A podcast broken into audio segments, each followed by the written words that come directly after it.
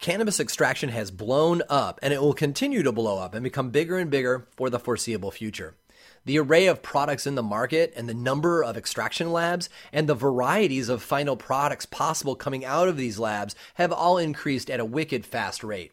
Extraction is exploding in every direction, and nug runs are standard now, not a rarity like it was just five years ago. It's a really good time to be a professional extractor or an extracts connoisseur. If you want to learn about cannabis health, business, and technique efficiently and with good cheer, I encourage you to subscribe to our newsletter. We'll send you new podcast episodes as they come out, delivered right to your inbox, along with commentary on a couple of the most important news items from the week and videos too. Don't rely on social media to let you know when a new episode is published. Sign up for the updates to make sure you don't miss an episode. Also, we're giving away very cool prizes to folks who are signed up to receive the newsletter. There's nothing else you need to do to win except receive the newsletter. This month, we're giving away several packages of the Happy Endings Compost Tea Mix and Ocean Bounty Flowering Soil Amendment from Green Bicycles. I use this stuff in my own garden and I love it. In fact, I talked with Green Bicycles founder Patrick Smith about his tea on the YouTube channel recently. So you can go to shapingfire.com to sign up for the newsletter and be entered into this month's and all future newsletter prize drawings. You are listening to Shaping Fire, and I'm your host, Shango Los. Today, my guest is Jeff Wilhoit. You may know Jeff Wilhoit as Cannabis Reverend on Instagram or as Jeff Church, another name he used during the early days of cannabis. But now that he's working solely in the legal cannabis industry, he's allowing me for the first time to use his real name. Jeff has been in professional cannabis for decades, working as a cannabis patient rights advocate and providing cannabis medicine for patients. Throughout this time, he was refining his skills and mastering all of the modern extraction techniques and many of the ancient ones too. He's been running licensed professional cannabis extraction labs for several years now. He is presently still an ardent patient advocate, but he's also director of extracts at Puffin Farm. Today, we're going to start by explaining CO2 extraction and then move on to the recent improvements in CO2 extraction and modifying CO2 machines. Welcome to the show, Jeff.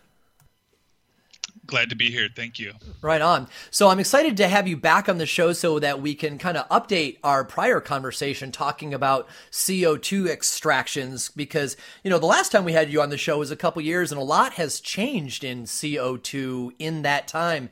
And you know, I'm I'm lucky that when I did my stint as CEO of Green Lion Farms, I got to be in the CO2 lab and was able to learn a lot. But most people have never been in a CO2 lab, let alone any extraction lab. Would you walk us through generally how a CO2 extractor functions and most importantly the differences between supercritical and subcritical extraction? Yeah, definitely, definitely. So it's you know like any other solvent extraction, um, you have a solvent uh, that is fed in through an extraction vessel where you have plant material packed in there, and then uh, there's a secondary vessel um, that is downstream from there where the solvent and the extracted cannabinoids, terpenes, and other constituents um, are separated from the solvent. Um, and so, you know, with CO2, it's done. Um, either in a subcritical um, liquid or supercritical phase. Um, and so, kind of the difference um, between that is is relative to temperature and pressure um, the state that the solvent itself is in. So at regular atmosphere, we have CO2 as a gas. Um, if you chill that down and pressurize it, um, so put it into a vessel uh, where it's where it's able to hold the pressure, um, it will turn from a gas into a liquid.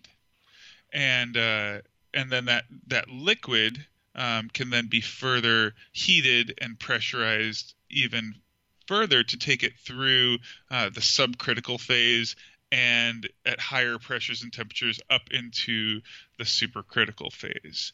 Um, so they're all just kind of different ways that the solvent um, acts uh, when it's a liquid, it acts just like a liquid. It'll saturate uh, a medium. It'll extract. Um, when it's subcritical, it goes a little bit deeper, um, and the basically the the different constituents uh, are going to be soluble at different levels. So if you have a higher pressure, um, certain things will be more extractable there than they are at a lower pressure. Um, terpenes, in particular, are extractable um, at low pressures uh, with CO2. Um, so you know. I, uh, relatively low. Um, you know, you can definitely do a terpene extraction um, at 1100 psi. Uh, if you want cannabinoids, you're going to have to go um, to a higher uh, to a higher pressure or take longer to do the extraction because they're less extractable um, at the lower pressure. So that's kind of the main difference between every other solvent that's used um, and CO2 is this pressure component to it. You know, with butane and alcohol, um, heat is a, consider- a consideration when you when you run either of those solvents hot. You're going to produce an extract that has um, more constituents in it. Right there's there's going to be more chlorophyll with a with a hot extraction. Um, you know, uh, yeah. So so basically, CO2 extraction very simple. Uh, liquid fed through the plant material. Uh, the plant, the cannabinoids and terpenes and other uh, constituents are extracted. And then um, that higher pressure liquid goes through a valve um, that is that regulates the flow, but it also sets the pressure um, in the extraction vessel at a higher point than in the separation vessel. And what that does is it, it takes that liquid or supercritical or subcritical uh, subcritical fluid and it changes it into a gas state right? So you'll also have heat on the separators that are that are aiding um, in this as well. Um, but what happens there is you've got all of your extract is in the fluid and then once that fluid is turned into a gas the extract is left behind and the gas is able to rise and and be uh, funneled off in, through the piping into another uh, into another part of the extraction machine. Um, having having the, that having that flexibility between supercritical and subcritical, it's almost like you get two two tools for the price of one because you've got some flexibility on how you run your material. Well, I mean, it's really a rainbow tool set, not just two tools. Because, you know, um, subcritical at low pressure is going to extract one set of constituents. And the higher the pressure gets and the higher the temperature gets, the more constituents that you're going to extract until you hit supercritical you know and then it just keeps on further opening up what the constituents are that it's going to easily extract the higher the pressure is so but you know it's it's it can be selective um, you know so you can remove you can target certain constituents and leave other ones behind uh, with with pressure there's there's a uh, there's some really interesting things that are done on some uh, extractors where they have a separation. You've got your higher pressure extraction. Then you have um, three cascading lower pressure separators where your cannabinoids uh, and thicker, waxier constituents are going to fall out in the first separator because it's at a higher pressure.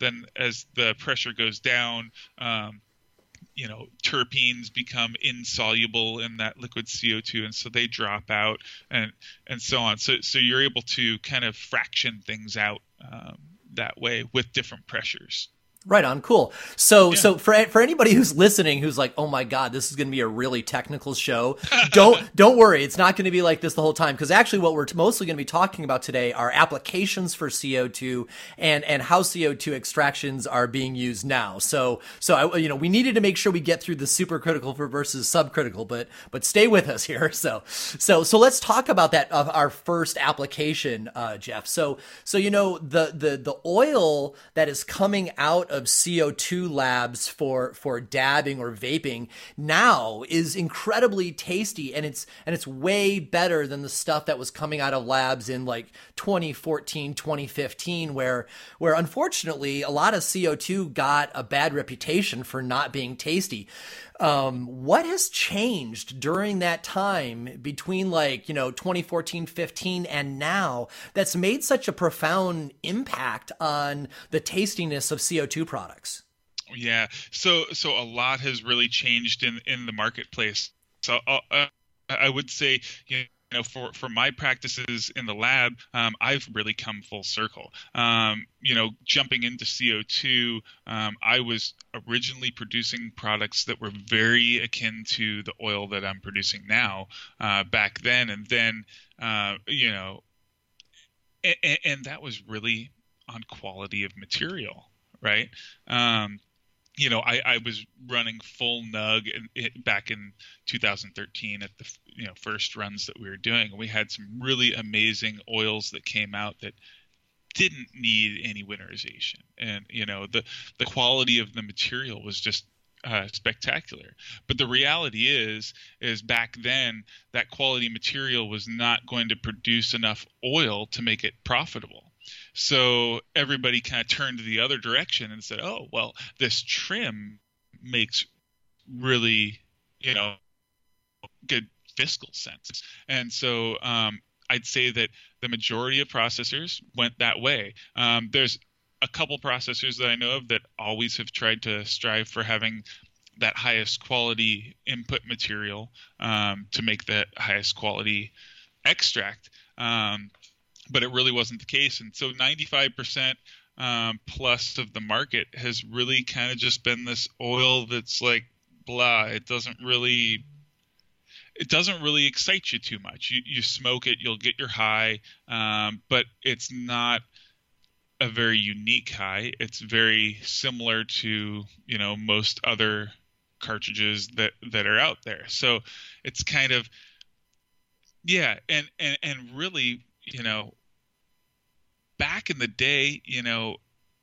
there was so little knowledge about how to retain terpenes in your extract and, and and, do this that you would just do your extraction you'd get this big puck of waxy oil you'd douse it in alcohol um, and then you would cook the uh, cook the extract in a rotovape to to remove that alcohol. Well, when you do that, you're removing the majority of the terpenes, right? And most companies they would just go all the way down until they had like a thicker oil. That way, they knew that the majority of the alcohol was out of it. Um, but they'd end up with an oil that, for the cartridge technology, was not feasible to smoke. And so a lot of companies back then they would cut it with propylene glycol um, as a viscosity altering agent. Um, and, you know, we know that propylene glycol vaporizing it is really unhealthy. You know, um, it's uh, there's there's been a lot of you know government studies have come out um, about the tobacco vaping industry, and it's the same thing. You know, propylene glycol. Um, we've just put a little bit of cannabis or they you know people back in the day were putting cannabis in there which you know might even be a little you know a little bit better than vaping nicotine because you've got some cancer causing or can, uh, anti-cancer um, potentials in an oil right mm-hmm. um, anyways that's that's that's not near here nor there um, but now um, now people are starting to get to the point where they're making a product that instead of having to compromise and add in these these cuts or leave alcohol in your extract um, to keep the viscosity right, there were all kinds of things that that were done to kind of make this alcohol extracted or winterized oil um, be something that the market desired, but nobody was really able to make it unique. You know, I mean, you'd have a little flavor of the strain uh, that you were vaping, but it wasn't. It wasn't like smelling the flower. Yeah. And so that's that's really where we've come to today. Is you know we're back to the point where cannabis is worthless. You know the the wholesale market on on cannabis it's it's so cheap. So now if you're an extractor, um, you know, I mean, sure it still costs twice uh, the amount to buy uh, flower as it does to buy trim. But if the product that you're getting is way way more than twice uh, you know tr- preferable by by the consumers then it makes sense to to do that um, so you know now what we're doing is just using full flower um, and in a lot of cases it's trimmed flower that we're using um, as well. So something that would be bag ready um, and would have been sold as flower back in 2013 because it was worth so much. Um, now there's so much cannabis on the market that it's not worth as much. So um, so yeah, that's that's really you know what we're doing now is sourcing this this amazing material, um, and, and, we're able to do uh, complete our extractions without having to winterize. If we were running trim, we would have tons and tons of wax, uh, lots uh, lots of lipids in our extract, and it wouldn't be something you would want to smoke uh, out of vape cart. You know, smoking lipids is it, they're pretty harsh. You know, they're they're not something you really want to want to take a nice fat dab of. So right on. Uh, you know, I was thinking too the market dynamics yeah. that you were describing, where you're able to get these not only a nug run but a trimmed nug run compared to what it was like before. It, it, it, the um, you know where the value has shifted in the market the price has plummeted on flower which is really bad for the producer grower on the farm but on the other side it's a huge boon for the customer who's now getting a much preferable product at the same price that they were getting, you know, carts and dabs for back in 2014. And also, you know, in your role as the extractor, um, I'm, you know, I'm, I just got to assume that it's way more satisfying to be working with full flower, uh, let alone trimmed flower, oh, yeah. than than just using the trim. I mean, it's got to be so much better. And and unfortunately, the farmer's losing, but but you and the customer are winning. Yeah, and and you know, um, I don't know if it's so much that the farmers losing. Yeah, sure, they're not getting the same prohibition dollars that uh, people were getting back in 2013. Um, but it's a commodity, and the market has set the price, and you know that there's going to be a price for how much is being produced. You know, yeah. Um, so yeah, it, you know, the, it's it's definitely sad. The farmer is always always kind of losing out uh, in this market, no matter which way you look. Um, the price is going to go down until it hits that spot where it levels out. But um, but yeah, it's it's amazing. You know, when I when I crack open a you know nice big eight thousand uh, gram bag of uh, of flowers, and I'm pulling out these nugs that are six, eight, ten inches long, some of them, um, and shoving them into the extractor. I mean, it's it's just an amazing thing, you know. Um, yeah, way way yeah. more satisfying. So so I got one more oh, question yeah. for you before we go to our first break. And um and you know uh, you and I have known each other for a long time now, and I and I know that that you know you go back working with patients, and you know you have um you know helped patients understand um, what RSO Rick Simpson oil, uh, also known as ethanol hash oil, preferably is, and how to use it and stuff. So I know it's got a place close to your heart, and I also know that CO two is close to your heart as well.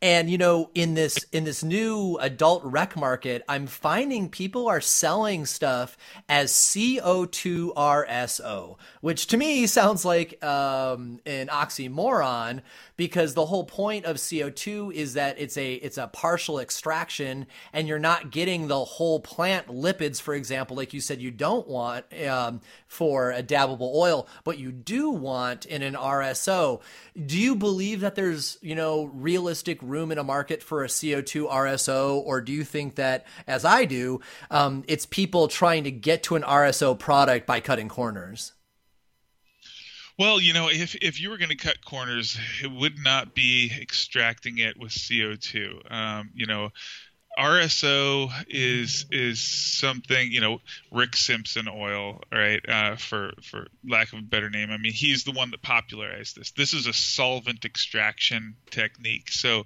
um, you know doing it with ethanol is is probably the most cost effective way to do it. And yeah, it's going to have more. It's going to have chlorophylls in there where um, your CO2 extraction is is going to be um, devoid of chlorophylls. Uh, it, you know, it's it's just it's a constituent that is not as extractable um, with CO2. Um, so, kind of to answer your question, it's it's a different product for sure. Um, you know, so I don't know if CO2 RSO is the is the best term, but I think that what they're trying to get at is we've got this oil um, that we're selling you as a vaporizable product, but really we're calling it RSO um, so that the consumer knows that we've decarbed it and you can eat it, right?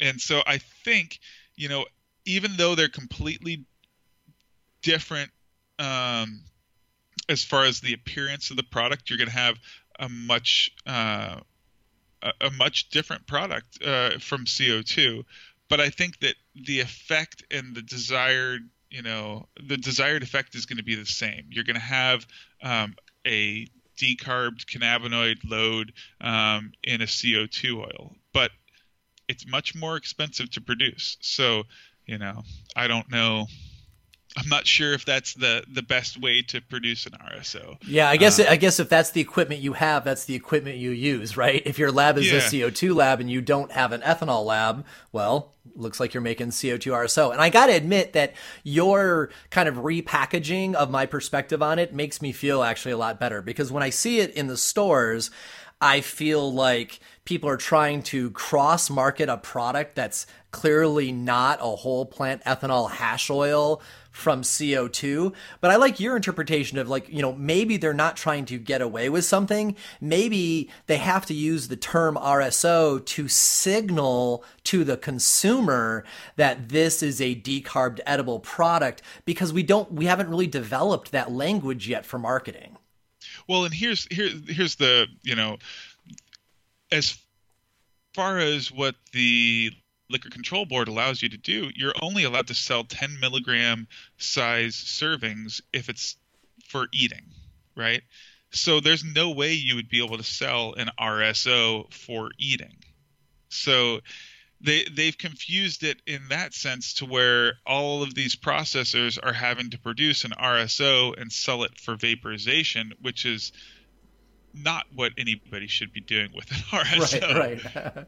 you know, um, so yeah, it's a it's definitely interesting. But there are lots of RSO carts out there on the market, which really surprises me that you know people put this uh, chlorophyll rich um, alcohol extract into a cartridge. You know, but that's a, that's a whole nother thing. You know, other you know, um, I think that the the term RSO is I don't know. I I think we need to get away from that you know, my personal thoughts are if it's an ethanol extract, should call it EHO, ethanol hash oil. Um, just like BHO is uh, butane hash oil, PHO is propane hash oil.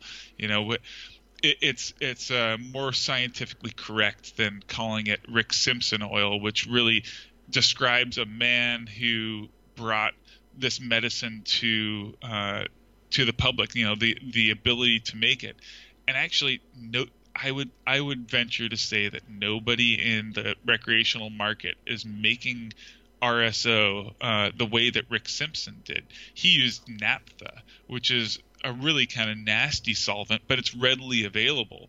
Um, and even though it's got some carcinogenic um, uh, properties, yeah, yeah. having a really heavy cannabinoid load for these patients was the most important thing. So at that time, you know, even though there was some bad coming in with the medicine, the good outweighed it. Um, and he saved a lot of people. And so that that's really where where it came from. You know, the RSO, it's it's really just that term because this guy was popularized it. But technically, RSO Rick Simpson didn't have anything to do with that CO2 oil that's the CO2 RSO or any of the other RSO on the market, other than the fact that his name is what they're using. Right on, so. right on. Yeah, it's amazing how many people talk about RSO for things without actually knowing what it can, you know, what what it's um, made of in a particular process. But you know, uh, I get that's just all part of being in an early market and us figuring out ourselves what to call it to communicate to the consumers and god help the consumer trying to get educated you know as this as this education drifts down slowly but surely to the retail so let's yeah, go ahead it, oh go ahead go ahead and then we'll take know, our one, break one more thing while we're while we're on that you know um, so co2 when you when you look at what the consumer perceives CO2 as, it's got a really bad name.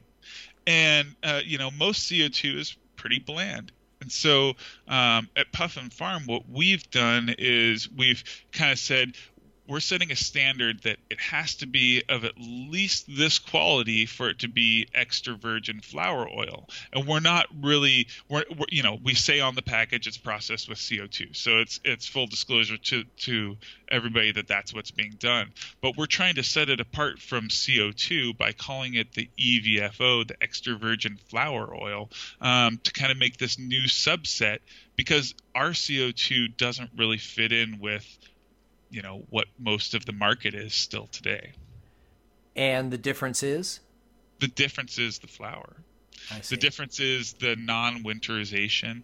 Um, the difference is it tastes just like the flower. Like if you took that flower and broke it apart and smelled it, that's the, the flavor that you're getting from an EVFO cart.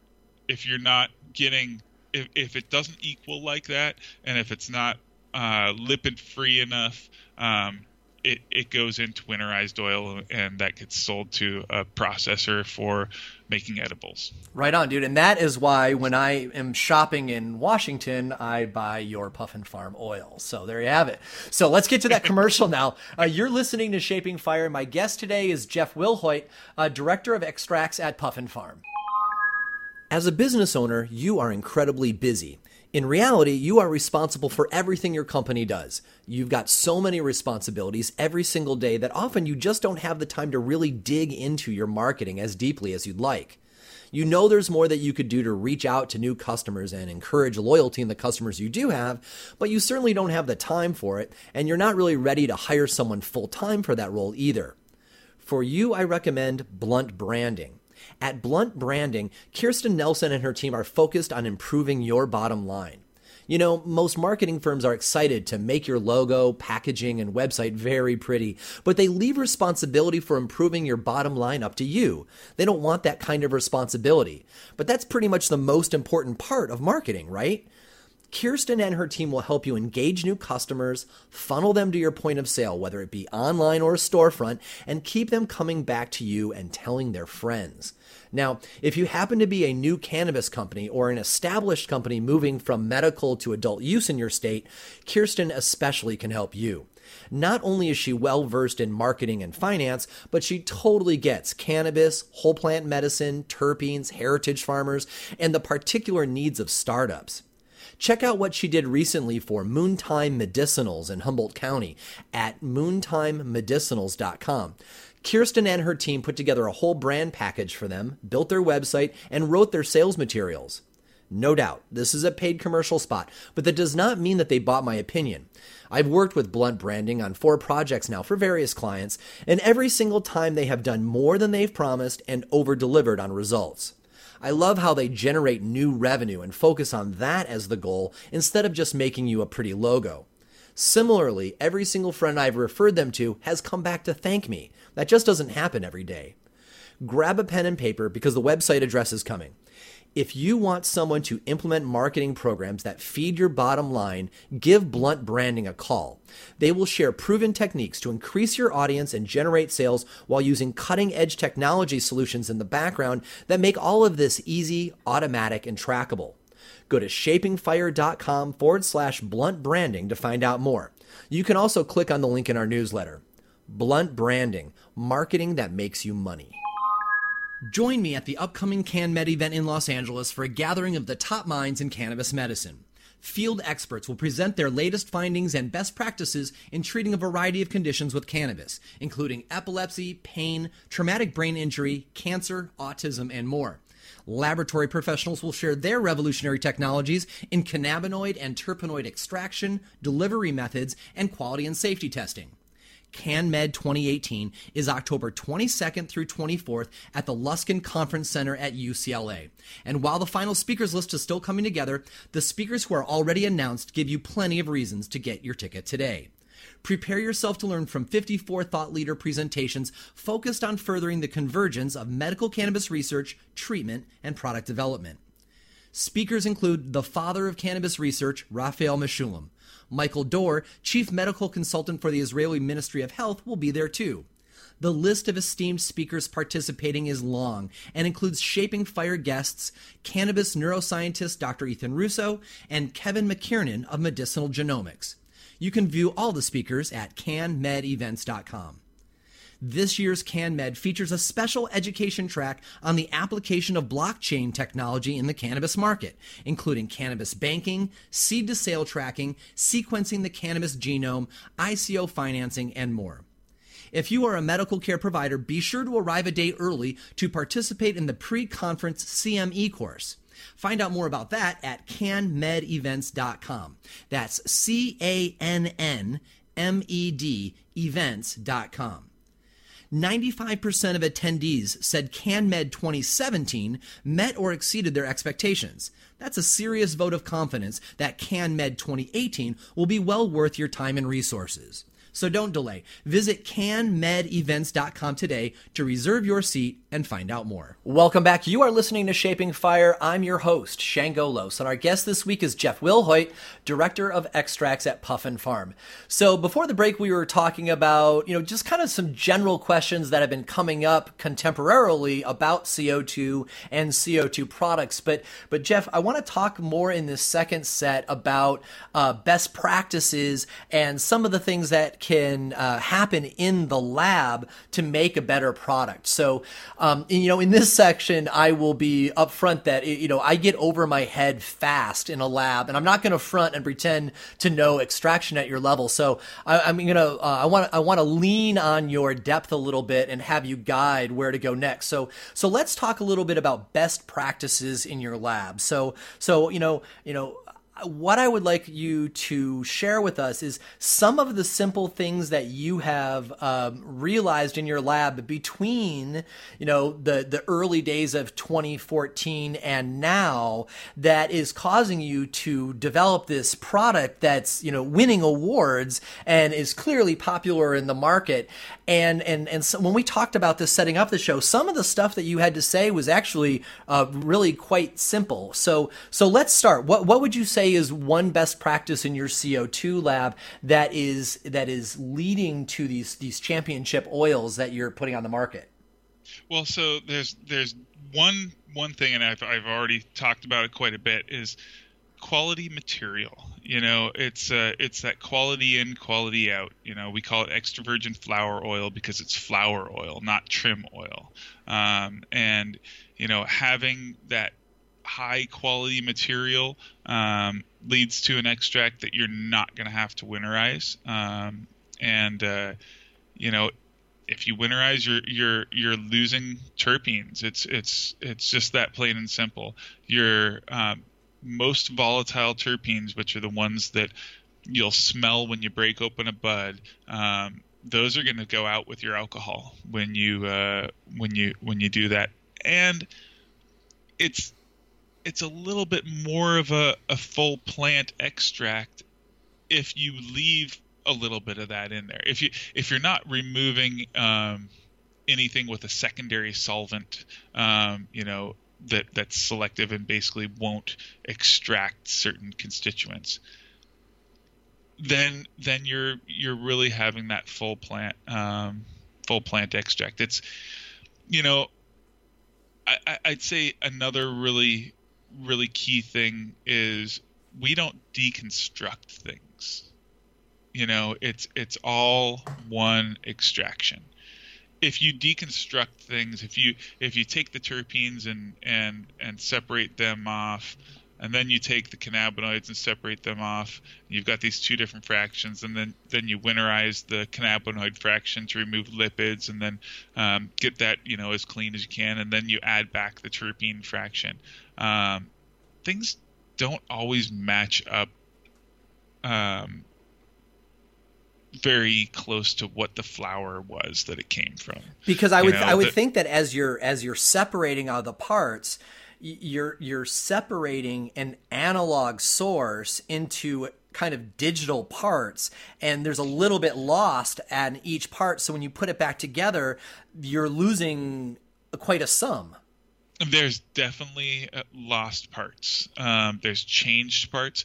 So if you if you have to to heat something up uh, to the point where um, you know, or pull it into deep enough vacuum to the point where it's going to distill out like the terpenes. So if you if you remove those terpenes first, there there's something that's been changed because they were removed. If you extract it all with a single solvent, um, all of it has been treated the same way. So so you're going to have um, a product that is very um, very close to what the plant was, rather than removed and then you know de- deconstructed and then reconstructed. Right on. So, so, so it, would you throw in a quick uh, description of what winterizing is? Because while you and yeah. I use it as common parlance, a lot of folks in the industry don't. Yeah, so winterizing is uh, simply the act of um, uh, of removing the lipid content. And so what what you do is you t- take your oil um, and you put that into uh, alcohol. You, d- you, dissolve the the oil into alcohol. Um, lipids are not um, most lipids are not very soluble in uh, alcohol, and so they'll stay kind of um, they'll they'll not dissolve into a suspension, right? So you're able to filter them out. Now, if you freeze uh, that alcohol um, and oil mixture um, or winterize it, um, even more lipid, lipids will um, solidify, and the terpenes and cannabinoids stay um, in the liquid solution of alcohol. Um, so winterization, you put your oil in the alcohol, you put that alcohol and oil into the freezer, you freeze it, then you uh, filter it, um, usually with some sort of vacuum uh, filtration, basically pouring it into a filter and having a vacuum draw on the bottom of that filter so that the um, alcohol soluble constituents come through, and you're left with a puck of lipids on the filter. Uh, so that's that's winterizing. Right on. But and then, and then the you've got all of this this oil that's mm-hmm. diluted in alcohol, and you've got to remove the alcohol.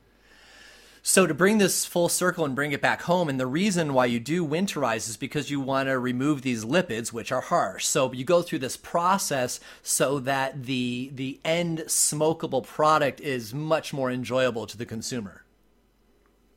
Exactly, exactly. It, eh, it, you know, it's um, yeah. Right on. It's it's it, it, it's a clear product as well. So so to the eye, um, it's a little bit more desirable. Um, winterization had been used to um, put it in earlier cart technology, right? So cartridge technology, um, the lipids would just gum it all up.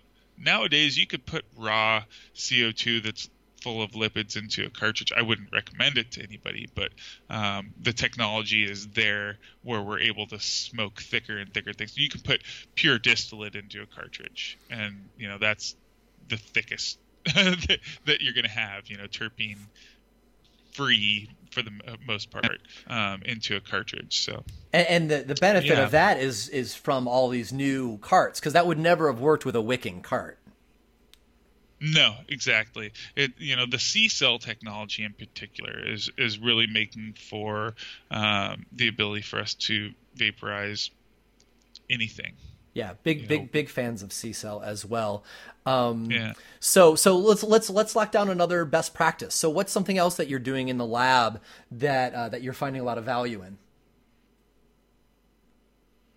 So you know, one one thing that that I really like to do in the lab is uh, is reuse the CO2, um, and you know. So, Eden Labs and, and other companies, they'll tell you uh, don't reuse your CO2. You're going to have um, too much water in there. One reason or another, your CO2 is going to be less pure. Um, you know, there is some truth to that, um, but in practice, I've noticed that there's not uh, much less uh, ability to extract from reused CO2 as there is from fresh CO2. Um, and you know, CO2 production it uses fossil fuels. It uses energy that we have uh, to create those bottles of CO2. Then there's diesel um, in the trucks that are used to ship that CO2 uh, around and deliver it to your location. Um, so we're using energy um, to deliver this. And so I think that the, the best thing that we can do is uh, reuse everything that we can you know? Um, so we, does it does it is there any degradation to the product? I mean you mentioned a potential for water or at least the suspicion of water yeah. in the, in the reusal. But but have you noticed any different in your final products? Because you know you run using recycled co2 all the time no, you know, I haven't. I mean, I've used just fresh and, and gone straight fresh CO2, and I haven't noticed a yield difference. Um, I haven't noticed anything uh, different as far as, you know, what the product is. I mean, r- realistically, there's very little water that's going to make it into your accumulator tank uh, on a CO2 system. You're just you're not really going to have much there because most of the water is going to drop out in your separator. Um, you know, the the separator should be at a low enough pressure or, at a low enough um, temperature that the water's not going to boil, right? Because you, you wouldn't want it that hot you know, with your oil sitting in there. So so your oil and your water from every run is going to be in your separator. Um, and not it doesn't carry over as a gas into the accumulator. At least not in a large part. There there there is some carryover, just like there's some carryover of terpenes. Um, and so you know you could say that that um, there's going to be more terpenes that that will collect in the accumulator as well. And so using it, you're kind of recycling those terpenes. But yeah, so you know, I, I I just like to do everything as green as possible and uh, and be as little of a burden on the earth as I can um, while I'm producing the extracts that that I want to produce. So I got to tell you that that hearing this as one of your best practices is heartening, but also not you know not what I was expecting. I was expecting you to give me another you know very technical thing, um, but but it's you know considering how bad our industry is right now as far as you know uh, green footprint go or our CO2 footprint goes between, you know, making all the the, the packaging and, and and you know using plastic for a one gram oh, yeah. nug and and all the lights that we need to use to g- grow indoors. I mean, the the fact that that we are able to even take baby steps and to start bringing um, you know green uh, ideology into the scene I think is overdue and a good thing. So you know, and, and one other thing that we do, um, some other companies do it, but most companies don't. Uh, we sell a one gram cartridge. So in Washington State, we're limited to one gram sales. That's the most extract that you're allowed to sell uh, in one package. Um, with all the wicking cart or wick cartridges that were out there, um, one grams were horrible. It was, you know, you would have almost every time you would have a leak by the time you got through a gram of extract. So the majority of people went over to a half gram cartridge because it was much more reliable. You were only going through a half gram of oil. You had um, less less chance for that to leak and the profit margin is a little bit better on selling the half grams right? You're able to you, know you're selling two units and you have a little bit more markup on each one. So the majority of the industry has gone to half gram cartridges. And we sell half gram cartridges because that's what most consumers want, but we also sell gram cartridges, uh, and really would prefer to sell gram cartridges, uh, you know, so that we have less waste. There's there's so much waste that goes into this product. You know, we've got to try every step to improve what we're doing so that we have less waste. I got one more question for you before we go to commercial, and, and it's and it's on the same idea of um, of efficiencies of scale. So you know you'll you'll get a half gram cart for X amount of money, and then you'll get a full gram cart for, you know, usually slightly less than double the price of the half gram. Yeah.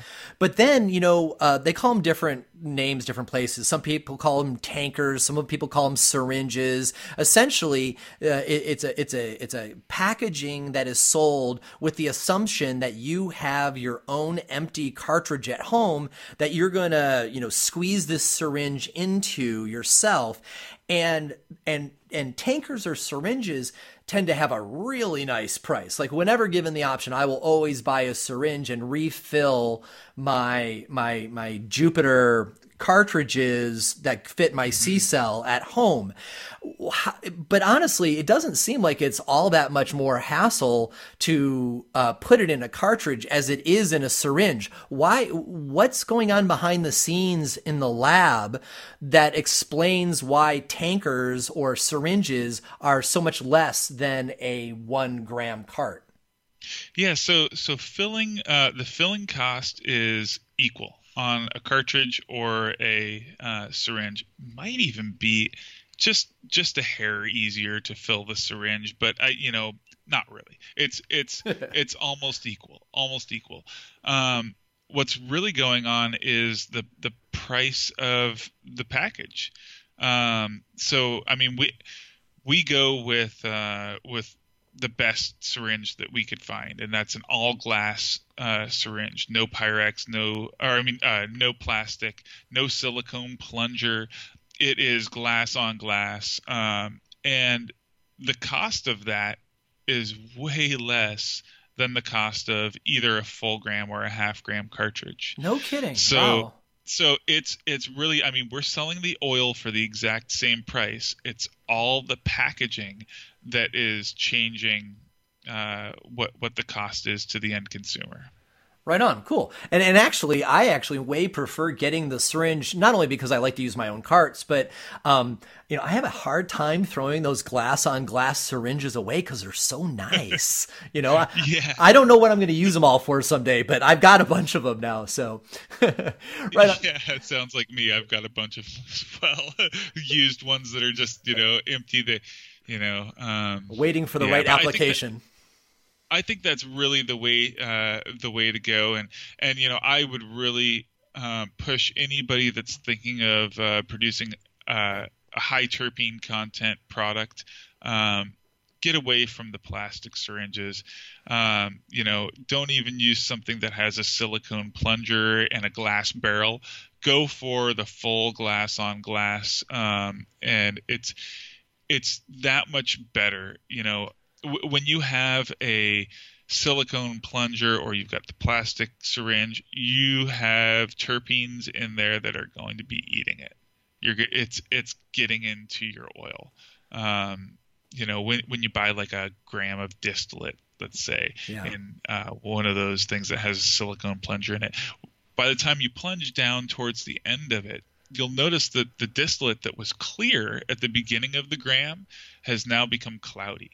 And that's because of the lubricants that are used in um, in these syringes uh, or tankers, whatever you want to call them, um, and because of it, it uh, you know, it, yeah, it's it's it's just the manufacturing um, things, you know, the the the, the uh, silicone lubricants and and, and uh, Terpene, ter- terpenes themselves are corrosive they're solvents. They yeah. they are uh, you know they're alcohols. So they're going to break they're going to break down anything uh, that they can solve uh, you know um, dissolve. So there you have it. Yeah. So go with glass. Yeah. right go on. glass, all glass, not just not just a glass uh, you know tanker with a silicone plunger glass on glass. So let's go ahead and take our second short break. We'll be right back. You're listening to Shaping Fire, and my guest today is Jeff Wilhoit, Director of Extracts at Puffin Farm.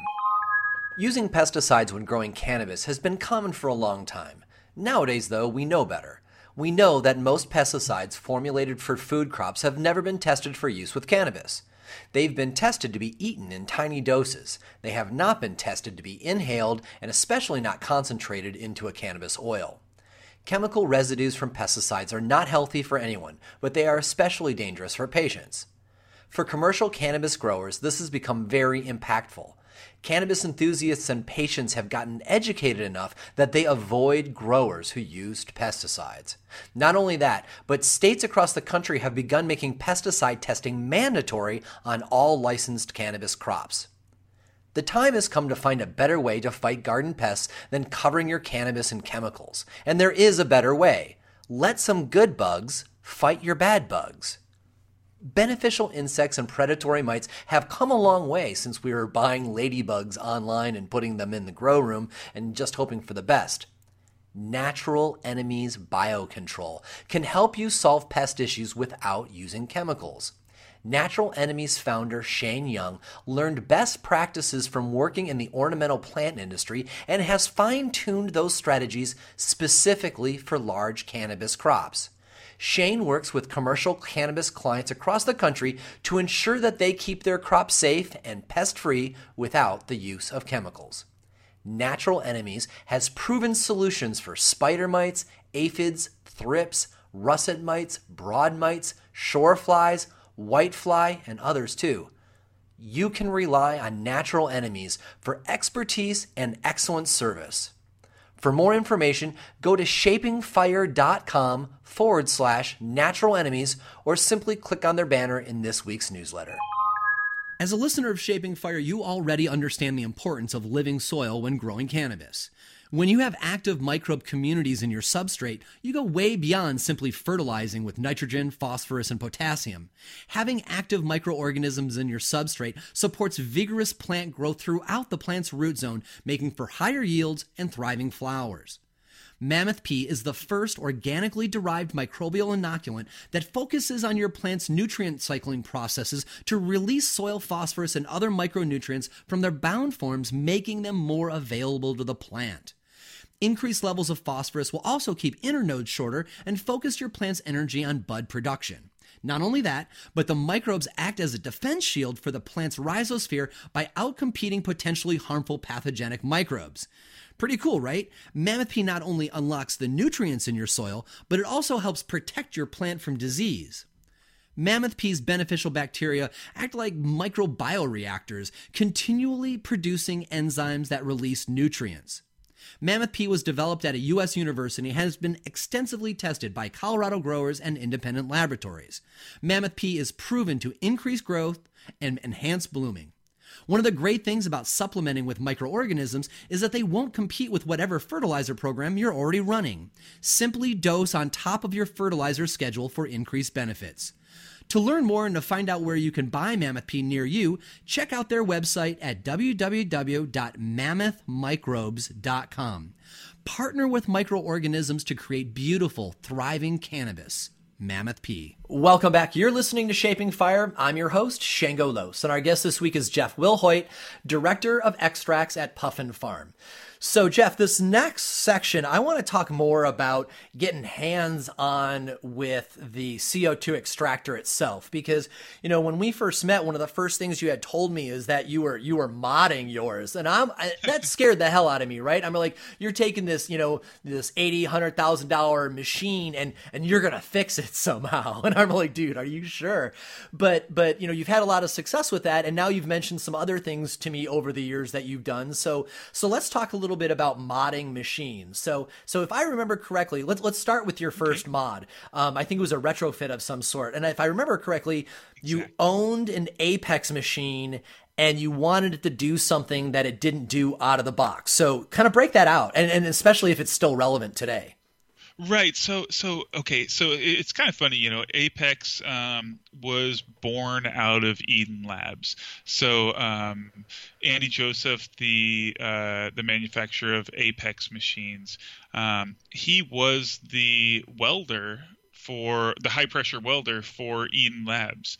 Um, and so he was out of Ohio. Fritz, um, the owner of Eden Labs, was from Ohio as well. Um, so that's that's how they knew each other. And at some point, they had this falling out, you know, and and you know things things happen. Andy decided to make his own um, machine and started a company. I I didn't purchase uh, the Apex machine, but it landed in my hands, and uh, and, and, so we had this machine. Um, it was gas booster technology, which was not, you know, the cutting edge. It was kind of an old technology at that point.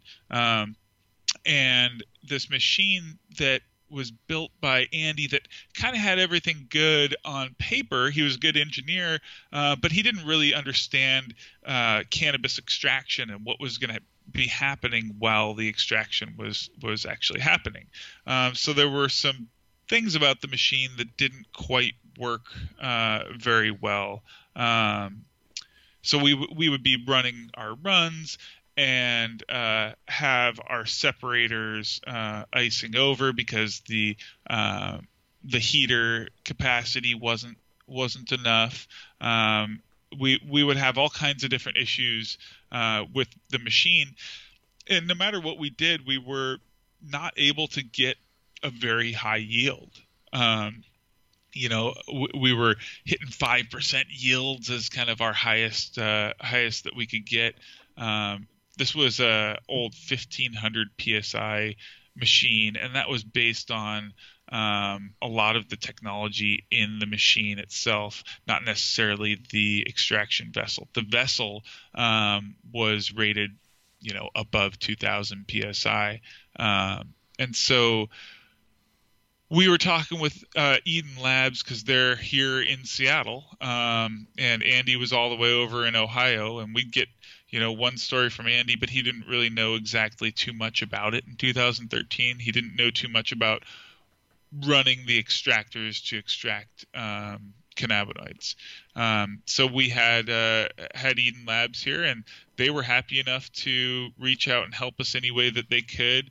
Um, they lent us uh, heat baths to try and overcome uh, the issues. So where we would have, uh, you know, our heater um, wasn't capable of producing enough heat to stop it from freezing over, and so they would lend us heat baths. and And finally, it came to the point where we were like, yeah, you know, what we really need to do is have an Eden high flow liquid system. So it would be instead of a gas booster where gas is compressed by the pump into liquid, and then that liquid is shot into the extraction vessel. It would be a liquid pump where liquid was pumped from an accumulator tank on the machine through the uh, through the extraction vessel, and then it would end up back as a liquid in the accumulator uh, tank after it goes through the whole machine. So, kind of the way that the the machines were running were way different the the liquid aspect allowed for a lot more um, a lot higher flow rate of CO2. And since, you know, extraction is really based on flow rate, it's how much solvent are you moving over the material and how much time. Um, we, we just decided, hey, let's let's do this. So um, we worked with Eden Labs um, on designing a retrofit uh, that was kind of custom to the machine that we had, um, and got a secondary skid that sat right next to our machine that had um, a pump on it, and uh, we were able to double our extraction yield and cut down the time that it took to extract. Um, you know, we were running um, up to 12 hours and getting only 5% on the Apex 2013 Jeez. series machine. Um, and we were able to cut that down to four hours and, and be able to reliably get 8 to 10% um, winterized oil out of it after we were done. Um, but yeah, so so you know the retrofit it's it's really you know it's kind of this leap of faith that we took. We said hey you know we think that this other system is going to work better for us. All of the numbers seem to to equate. Let's try it out. So we um, we had them design it manufacture it and we tried it out and everything worked great. So that yeah, doesn't that doesn't sound like a cheap mod though. That sounds like that probably cost you a couple tens of thousands of dollars yeah, it was expensive, um, but you know, relative... doubling your yield and cutting your time by sixty percent, eighty, uh, seventy ish percent. That sounds like a great win, though. Yeah, yeah. I think at the time it was like thirty six grand oh. um, to, to to do it, which compared to the price of a um, a new five liter um, extractor at that point, which was like I think they were like eighty six or or ninety thousand somewhere somewhere around that range um, at that time. Um, it was way cheap, you know, and, and and they they were nice. They worked with us and and helped us be able to make it happen. Um, right on. So that, yeah, that that's that, a great solution. And you know, another thing I like about it too is it you're. Um, I'm always a fan of. Uh, extractors not being afraid to get under the hood and and make some non-stock changes to their gear. Go ahead. Oh, I was just going to say because you know so often they're like, well, you know, we want we want to keep it just like the the it was sold to us, but so often the the machines are sold kind of like as a mean, like okay, this is the kind of machine that people everybody generally needs. But if your specialty is one thing or another, you know, you might as well hot rod it in that direction. Yeah, you know these machines are built with safety in mind. There's pressure relief valves everywhere um, on on the system. So if you do get into a situation where there's an overpressure um, in any of any of the uh, vessels, it's going to just blow it off, and and you're going to have to say, oh, what did I do? you know what you know what what caused this? Figure it out, fix it. Um, so you know, there's really nothing to worry about as far as hurting yourself with one of these machines because they're just so they're built so burly, you know. Um, yeah. So right you know, I mean, it, it, and and after that retrofit, it really kind of opened us up to say, hey, look, you can change everything on this machine. Let's look at the flow path. Let's look at how things are going and try to come up with a better way to extract. And so um, we actually um, started doing subcritical runs. So the way that an Eden Labs high flow machine is set up, uh, you're basically it's set up to run a supercritical run.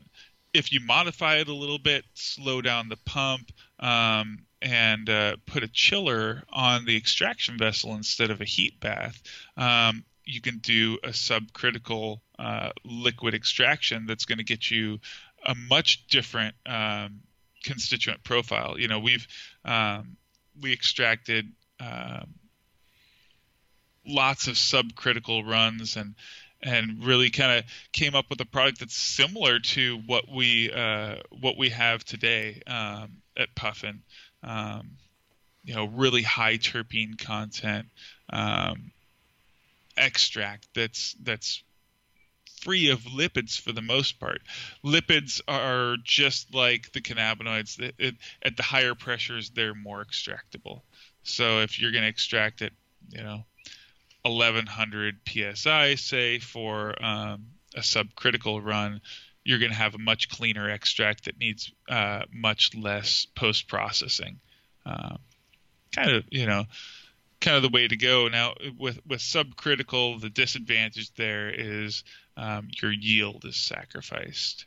Um, so because it's harder to extract those cannabinoids um, at those lower pressures, you're not going to get quite as much there. Yeah, right. Uh, but but yeah, so you know, I mean, what what we did for the subcritical mod, we took a, a chiller and uh, we cut into the line where uh, the heat bath was, um, and put in a uh, three-way valve in there where we could select either the heat bath or the chiller um, and kind of hot swap it. So we'd be able to do like a, a cold subcritical run, get this really terpy extract, um, and then then do a supercritical run after that. Kind of swap that over, and you start pumping the heat bath in there, and you're able to get more of a cannabinoid-rich um, secondary cut uh, that then you could winterize, and then you could put those oils uh, back together. That first subcritical run that you haven't winterized, and the uh, um, the final uh, winterized extract from the supercritical run.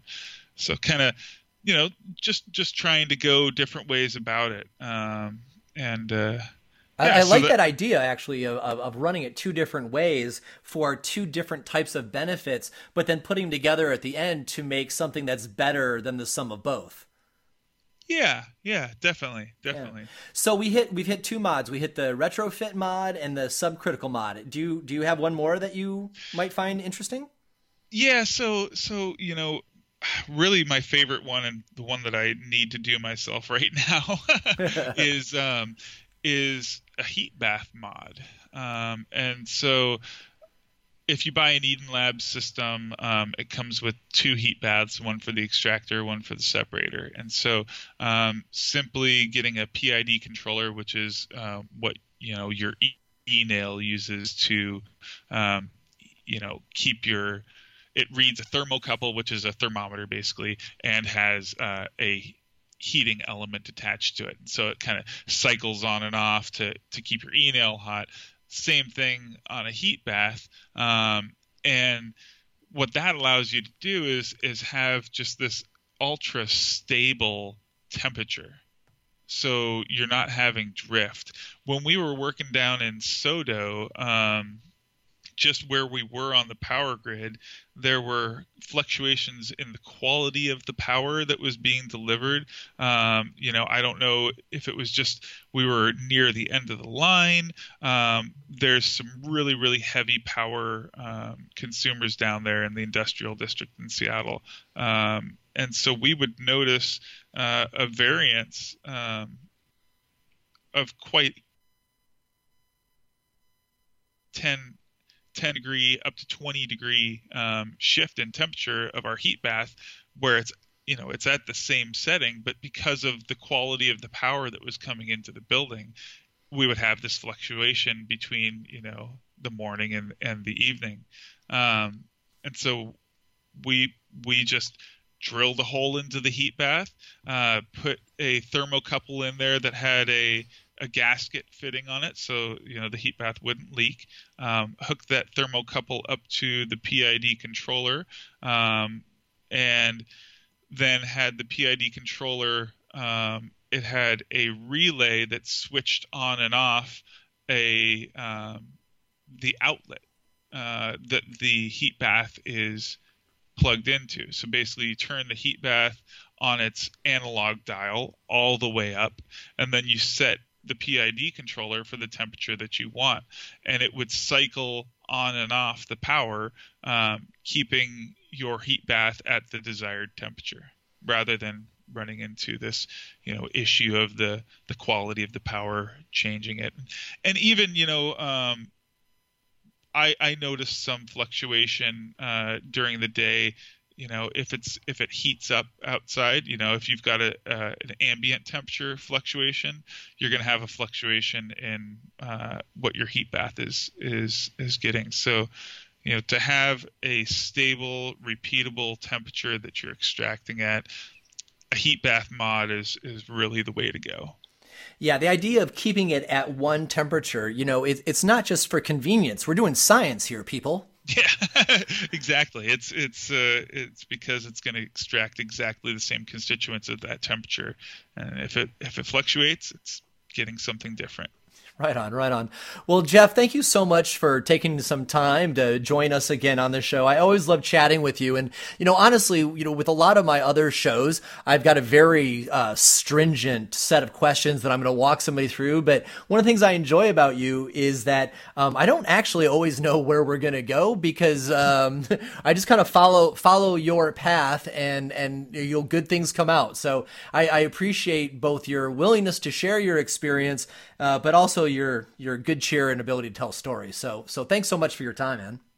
Yeah, definitely, and thank you very much for having me out. It's it's it's always a pleasure to to be on the show and chat with you about uh, all things cannabis. I, I just I love to talk about cannabis, so yeah, anytime. Right on. Cool, man. So if you want to follow Jeff on his Instagram, it is a great place to follow along. And that's at Cannabis Reverend on Instagram. Um, we've also got a video that's going to be coming out here in a couple weeks where uh, I'm going to be working through with Jeff, or he'll be explaining to me rather, um, the the genesis of the hash star rating system because he was there in the early days when it came about, and so we're going to talk about that a little bit. You'll find that on the YouTube channel, and actually, you really should go over to the YouTube channel and, and hear um, and actually watch uh, a couple of Jeff's presentations made here on Vashon Island where I live uh, for patients. He did he did uh, one presentation on doing uh, uh, making bubble hash at home uh, for patients, and then a, a, second one on making ethanol hash oil, aka RSO, for patients as well. And so so if you're a commercial producer, these are probably not going to be the videos you want because he's focusing more on using limited materials and ease. Well, it's not really a you know necessarily scalable, but but if you're a patient and you're looking for a simple way to get involved with it, those are uh, th- those are great videos to check out. And the YouTube channel is at youtube.com forward slash Shango Los. You can find more episodes of the Shaping Fire podcast and subscribe to the show at shapingfire.com and on Apple iTunes, Stitcher, and Google Play. If you enjoyed the show, we'd really appreciate it if you'd leave a positive review of the podcast wherever you download. Your review will help others find the show so they can enjoy it too. On the Shaping Fire website, you can also subscribe to the weekly newsletter for insights into the latest cannabis news and product reviews. On the Shaping Fire website, you will also find transcripts of today's podcast as well. For information on me and where I will be speaking, you can check out shangolos.com. Does your company want to reach our national audience of cannabis enthusiasts? Email hotspot at shapingfire.com to find out how. Thanks for listening to Shaping Fire. I've been your host, Shango Los.